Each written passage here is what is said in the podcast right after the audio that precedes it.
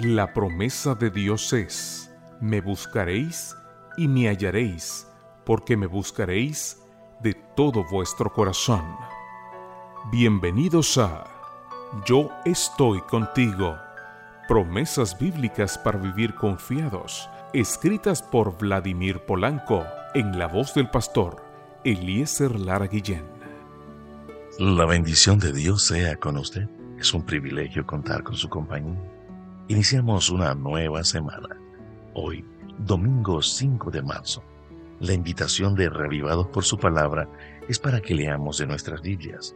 En el Antiguo Testamento, del libro de Nehemías, el capítulo número 3. El título que estamos compartiendo hoy en las lecturas devocionales para adultos. Renovarán sus fuerzas. Este está basado en la lectura que corresponde a Isaías, el capítulo 40, versículo número 31. Los que confían en el Señor renovarán sus fuerzas, volarán como las águilas. En la década de 1850, la ciudad de Chicago se convirtió en una de las ciudades más importantes de los Estados Unidos.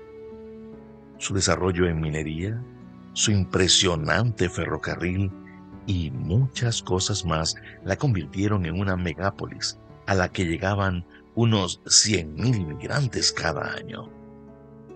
Pero cuando la ciudad disfrutaba de uno de sus momentos más esplendorosos, le tomó por sorpresa la catástrofe. El día 8 de octubre de 1871, un fuego aprovechó el viento como combustible y arrasó Chicago por completo. Dice Karen Sawilask que el incendio se mantuvo durante 36 horas, destruyó el corazón de la ciudad, consumió más de 18 mil edificios y unas 300 mil personas quedaron sin hogar. Lo cierto es que la ciudad quedó hecha añicos. ¿Y qué pasó después?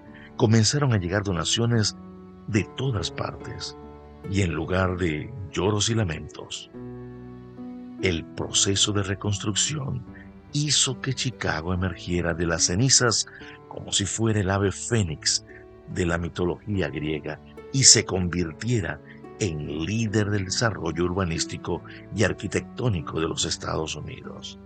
Tanto es así que en 1885 Chicago inauguró el primer rascacielos del mundo, el Home Insurance Building, con 10 palabras. El fuego sacó a la luz una mejor versión de los habitantes de la ciudad de los vientos. ¿No podría pasar lo mismo con cada uno de nosotros? Nuestra vida siempre será sacudida por situaciones que arrojarán por la borda nuestros más acariciados sueños y nuestros logros más preciados. En cualquier momento puede llegar un fuego que consuma lo que nos resulta valioso e inestimable. Jesús nos advirtió que el mundo sería un escenario de permanente aflicción y que lo más sabio que podemos hacer es confiar en Él, confiar en Jesús. Observemos lo que dice el Evangelio según San Juan, el capítulo 16, versículo número 33.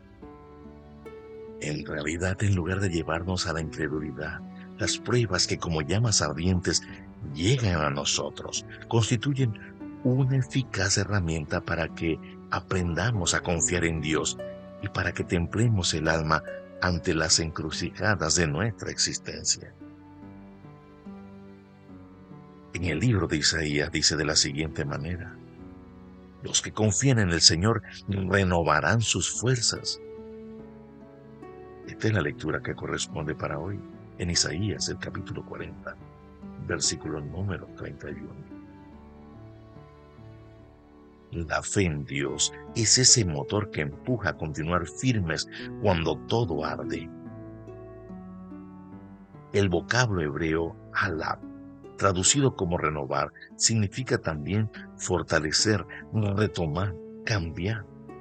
La confianza en Dios transformará nuestra debilidad en una gran fortaleza y hará que salga a relucir la mejor versión de cada uno de nosotros. Cada día hacemos una pausa en nuestras actividades y tomamos un instante para orar juntos. Le invito para que lo hagamos en este momento. Amado Padre Celestial, tú nos fortaleces, tú nos llenas de fuerzas, somos inspirados, movidos por el Espíritu Santo. Comprendemos, Señor, que es tu plan y es tu propósito que nosotros seamos parte de ese plan. Bendice a cada uno en este día y permite que las actividades que os realicemos tengan el propósito de edificar el reino de los cielos y que toda honra, toda gloria sea para ti, sea para Cristo en quien pedimos. Amén.